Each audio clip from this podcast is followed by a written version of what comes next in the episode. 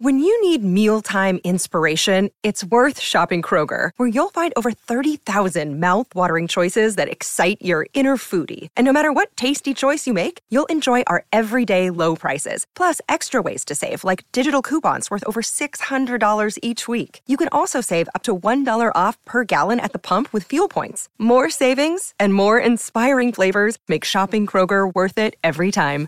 Kroger, fresh for everyone. Fuel restrictions apply. Another day is here, and you're ready for it. What to wear? Check. Breakfast, lunch, and dinner? Check. Planning for what's next and how to save for it? That's where Bank of America can help.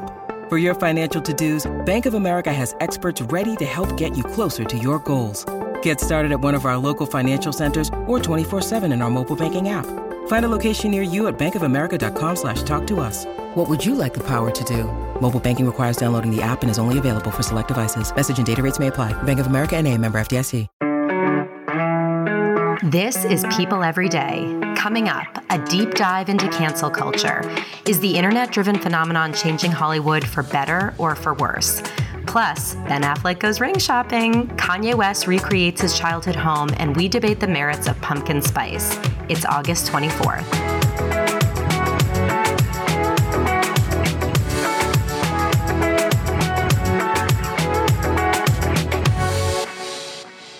Hi, everyone. Welcome back to People Every Day. Today is Tuesday, and I'm Zoe Ruderman sharing the mic with Janine Rubenstein. You'll hear from her shortly, but first, I wanted to quickly run down some of the stories that caught my eye. Or let's be real, they caught the eye of a few hundred thousand people. These are some of the most clicked headlines on People.com. First up, Bennifer. Ben Affleck was spotted browsing jewelry at Tiffany & Co. at a mall in Los Angeles. Now, there's a lot to unpack in that sentence. Yes, Ben Affleck went to a mall. Yes, malls still exist. And yes, the internet is losing its mind and wondering if he was looking at engagement rings for Jennifer Lopez. Okay, so here's what we know. He was, in fact, looking at rings. One of the cases he was browsing contained rings. He was there with his mom and his nine year old son, Samuel. And this Tiffany trip took place just a couple days after JLo and Ben brought their families together, so all five kids, for a trip to Magic Castle in LA. We also know from a source that they're, quote, in it for the long run. I am 100% Team Bennifer, so part of me is really hoping Jenny from the block gets a new rock soon. La, la, la, Next, Kanye West seems to be building a replica of his childhood home inside a stadium in Chicago. You might be asking, why is he doing that? Well, he's gearing up for his third listening party for his forthcoming album, which is titled Donda after his mother. His mom passed away in 2007 at the age of 58 following complications from plastic surgery. This album release keeps getting pushed, but it's expected to finally drop on Friday, and this represents the first album since Kim Kardashian filed for divorce from Kanye in February. And the third big story today, it is the first day of the Paralympic Games, and there hasn't even been a single event, but already there's a broken record. Get this more out LGBTQ athletes are participating in the Paralympic Games than ever before. That's 28 athletes, 27 of them are women and one man. And that's after the Olympics broke its own record for LGBTQ athletes with 185. We love to see it. Okay, for the rest of today's show, I'm going to pass the mic back to Janine, who sits down with two experts to talk all about cancel culture. You know that super buzzy phrase you've seen crop up in almost every aspect of life. There are differing opinions on its merits or lack thereof, and an overall confusion about what cancel culture actually is. So we'll get into both sides of the debate and explain how cancel culture got its start and where it's headed. First up, Janine sits down with Shamira Ibrahim, a culture writer whose work has been featured in the New York Times and Essence magazine. She thinks cancel culture is beneficial to society and tells Janine it's an old idea that's taken on new meaning in the past decade if you were to ask me what cancel culture is, it was something that originally started as Black in group lingo, specifically Black queer POCs, of just expressing humorously disengagement with whatever topic was at hand, whether it be an artist, whether it be a book, a TV show. A lot of times it was used ironically. Since then, it's kind of merged with call out culture as well as PC culture um, to this new kind of iteration of it that's mostly started by conservatives to like express the idea that um, people are communally out to get the little guy, right? And mm, if you're getting mm-hmm. affected, then you have a chance of having your life ruined by just somebody going on Twitter and saying they don't like you. Uh, something that really brought this up for us was Chrissy Teigen and her opening up about just her struggles within being canceled. She's, you know, at home and she, you know, feels alone. She doesn't know who she can talk to. And she's, you know, continued to be active on social media and share this information from inside the bubble, I guess. I guess what do you make of her assumption that, you know, there needs to be a club, there needs to be a group for people who've been canceled so that we can have an outlet, I guess. And this turnabout of kind of it feels like bullying from the outside. Right. Well, one thing I would say to Chrissy Teigen is that if she's just discovering what it's like to be actively disliked and harassed on social media, she should try being a visible Black woman on social media because the death threats, the harassment, the violent emails, all of that happens to anyone on a large level. And I'm speaking to colleagues of mine who I know specifically of, regardless of whether or not you did actually anything actually harmful, right? With Chrissy Teigen, outside of that, what's a really interesting case for her is that if you had asked her maybe four years ago, right? Or three years ago, maybe even two years ago, you know, she would have been firmly on the side of we have a right to moral justice, we have a right to mob assessment, all of that. But, you know, of course, she's having to come up in some rendering of all of her behavior, some of which to be clear, large demographics of particularly Black women had an issue with going well back to her comment on Convention A. Wallace back, I forget what year it was, right? Mm-hmm, so, mm-hmm. really, this final kind of effect was really because of a recent profile that made it clear that she had taken her behavior to a younger person on another level, right? But the amount of years that people have expressed dislike for for um, Chrissy Teigen has been quite extensive. So the fact that it took several years for her to get to a precipice of okay, I need to step back is actually a testament to the fact that powerful people aren't really substantively affected by this, right? Then simultaneously to that, for the people who are her biggest acolytes, she could go and create a platform to interact with them, right? It's not like she doesn't have the means to create a similar space for herself. What do you make of the argument that this is, you know, bad for democracy and, and canceling people doesn't actually do anything to, you know, help them and, and push forward, you know, what they need to do correctly and what they need to know and learn. What do you make of, of that idea? I think more often than not, people need to define the harms of what they're actually saying happened to them. And you'll find out that the harms are not that bad. Like to take a more progressive argument, I guess, people talk about Al Franken and how he was unfairly railroaded in politics, right? Now, I'm a person who doesn't like to, you know, I definitely believe women first. I don't go out of my way to give that level of credence to it. Um, I know a lot of people feel differently that's you know i'm not going to engage in that level of debate around it but what mm-hmm. i do mm-hmm. find interesting is what do you think happened to al franken. He was a rich man right who became an elected official and he lost the consent of the governed right because that's literally how our interaction with politics works. Yeah so he was removed and now he is just a rich man right you know of all the things to suffer like i think he'll be okay right? Me choosing to opt out of something does not derail someone's career. But when it does i mean when you have the situation where, you know, they aren't necessarily a celebrity, it's not a Chrissy Teigen, it's not an Al Franken, and you have, you know, uh, an Amy Cooper in Central Park, you know, or, or whoever it may be that mm-hmm. does lose their job and, and, and, and lose you know like all, all, of these different things that that they're if they're social circles all of that it does i guess hit different when well, you're not take the amy cooper case right the charges against her were dropped, right? Yep. You know, she's not going to be banned from Central Park. That's a performative statement. No one's going to walk and see her on yeah. 96th Street in Central Park West and say, you cannot be on this block, right? She had a moment where she was held accountable for poor behavior. The person involved in it expressed, you know, that she he felt like we shouldn't be totally brutal towards her with regards to crime and punishment. Her crime and punishment happened in that viral moment as it is. But a public shaming for people who she clearly expressed she did not even have any sort of comfort or allyship towards. If that's really the level of ruin that we're supposed to have empathy for, I can't say I feel that much empathy for it, especially since there was active encouragement to not have her experience crime and punishment in the carceral system, right? So again, a rich white woman remained a rich white woman, and she got, you know, backlash from people who she clearly does not consort with regularly, right?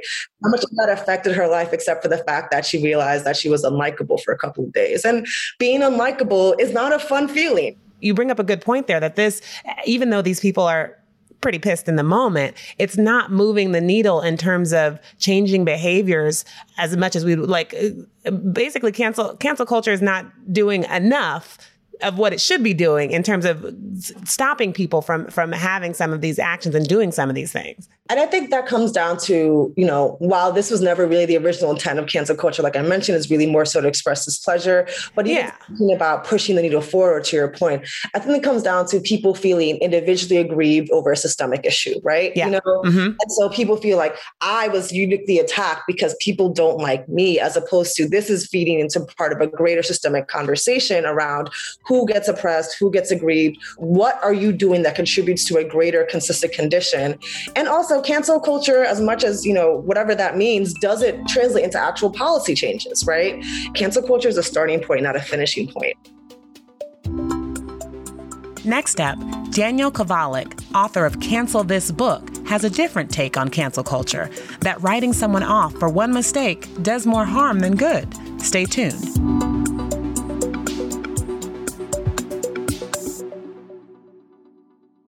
Look, Bumble knows you're exhausted by dating. All the must not take yourself too seriously and 6 1 since that matters. And what do I even say other than hey? well, that's why they're introducing an all new Bumble with exciting features to make compatibility easier, starting the chat better, and dating safer. They've changed, so you don't have to. Download the new Bumble now.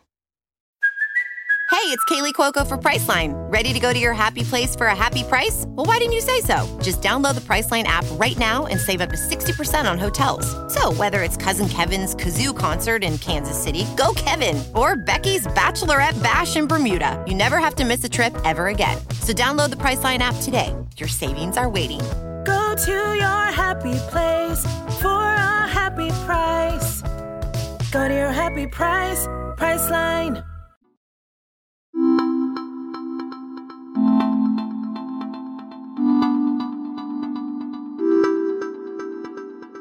Now we have Daniel Kovalik, who is proud to say he is anti cancel culture. He's a labor and human rights lawyer by way of Columbia Law School who's been on Fox News' The Ingraham Angle and has written for The HuffPost and Counterpunch. He is the author of Cancel This Book, The Progressive Case Against Cancel Culture, where he dissects the idiosyncrasies of the internet phenomenon and why one might want to reconsider playing the cancel card.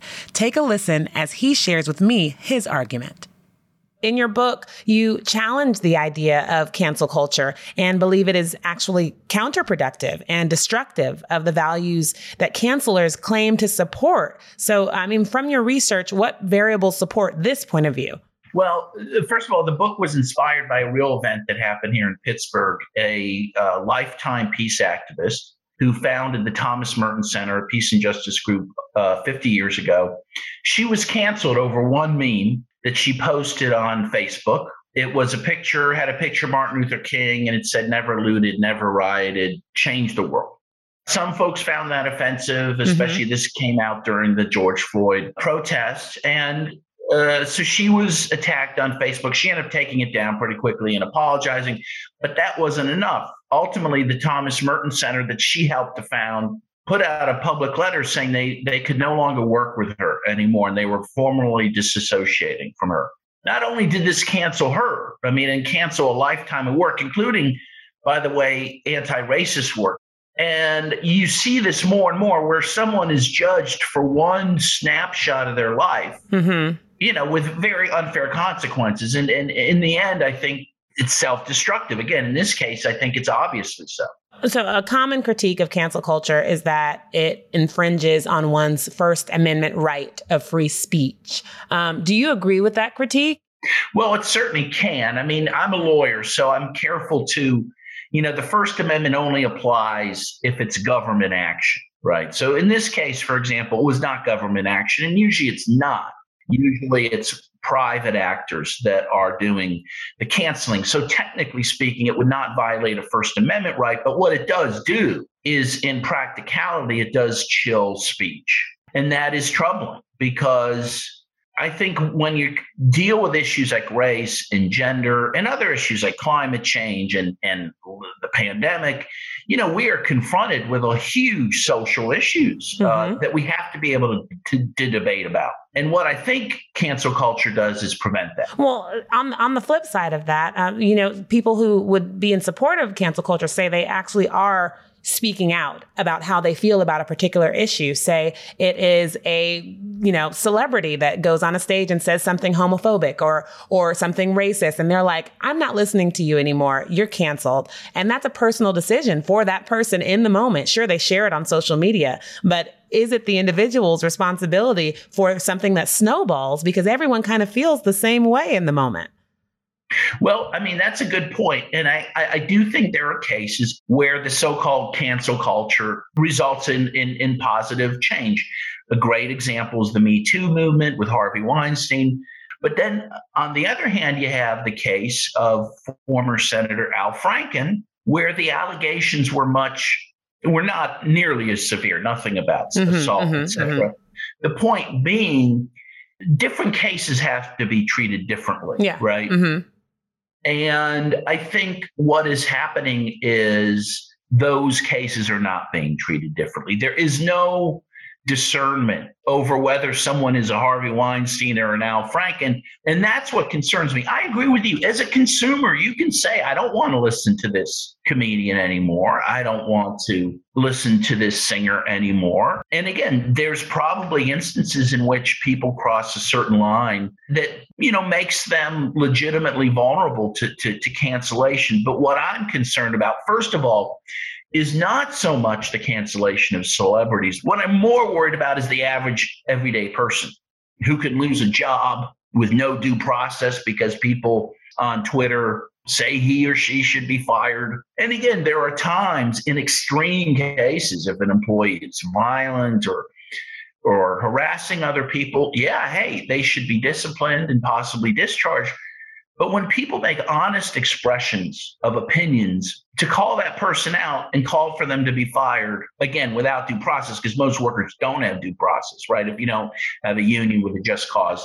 To me, that is not progressive. Well, well, let's well let's go to the argument that nothing is really happening when you're dealing with people in a power situation. I know, I know you said you didn't want to talk about um, the celebrity dynamic too much, but that is where we're seeing it on a huge scale. Like most of these people, you know, don't, don't Al Franken, still very wealthy man. Like he's like, what has actually been lost? Well, certainly with an Al Franken, everyone lost as far as I'm concerned. We lost one of the most progressive senators in the Senate. It's not merely uh, impacting him, it's impacting others. And I agree, there's probably a lot of celebrities where that's not true, where not much has been lost. At the same time, they are human beings and what troubles me is the assumption is almost that everyone is perfect. And if you're not perfect, you should be canceled. Of course, none of us are. And there's a certain lack of humility in all this. So, what would you tell? What would you tell a canceled person. Um, you, you, yeah, you brought up your first example out of Pittsburgh, and you said that um, the woman apologized, but it wasn't enough. But what have you seen work for someone who's been canceled, and what have you seen really not work? The truth is, I don't see much that works, and, the, and the, what I do see is when you apologize, it often brings on more scorn. That is to say, apologizing doesn't help. It tends to make things worse because, of course, it's an admission of guilt that you did something wrong to begin with, and people could kind of seize on that. So I think the only thing that I see working is if others stand up for that person. And I think part of cancel culture depends on the silence of bystanders, right? Who aren't moving to cancel someone, but who also aren't speaking up for someone that they think is being wrongfully canceled. I mean, I think in the end, if things have to be judged on their own merits, things have to be distinguished, you know, on the basis of intention. And it's always clear that intention doesn't matter. In fact, the letter the Thomas Merton Center board put out said, you know, regardless of her intention, because that doesn't matter, we're going to disassociate from her. I think intention does matter. I think the racism of a Ku Klux Klanman is different than the alleged racism of someone who misspeaks. They're not the same thing. And I just think I'm not calling for government government action to deal with this. Mm-hmm. I'm calling for people who are progressive. And you have a colleague, a comrade, a friend who does something with good intentions but does it wrong or, or misspeaks in a way that may offend people. The first instinct should not be to cancel them. In the case of Molly and many others, a simple phone call would have probably done it, right? And I just think that that if you're going to be a progressive person, if you're going to be a social justice activist, you should be motivated by compassion. And, and and have an ounce of forgiveness for people, just like you would want to be forgiven. I mean, I guess I sound more like a someone preaching the gospel, but I, you know, I I think there's some lessons to be learned. That was Janine Rubenstein with cancel culture experts Shamira Ibrahim and Daniel Kovalik. For more on this topic, head over to people.com. And now, something to make you smile or gag, depending on how you feel about pumpkin spice. Okay, it's happening. Everybody stay calm. What's Everybody stay calm. Yep, as of today, you can order a pumpkin spice latte at Starbucks nationwide. The coffee giant once again announced an early return of the fall favorite, which combines espresso and milk with a blend of cinnamon, clove, nutmeg, and, of course, pumpkin.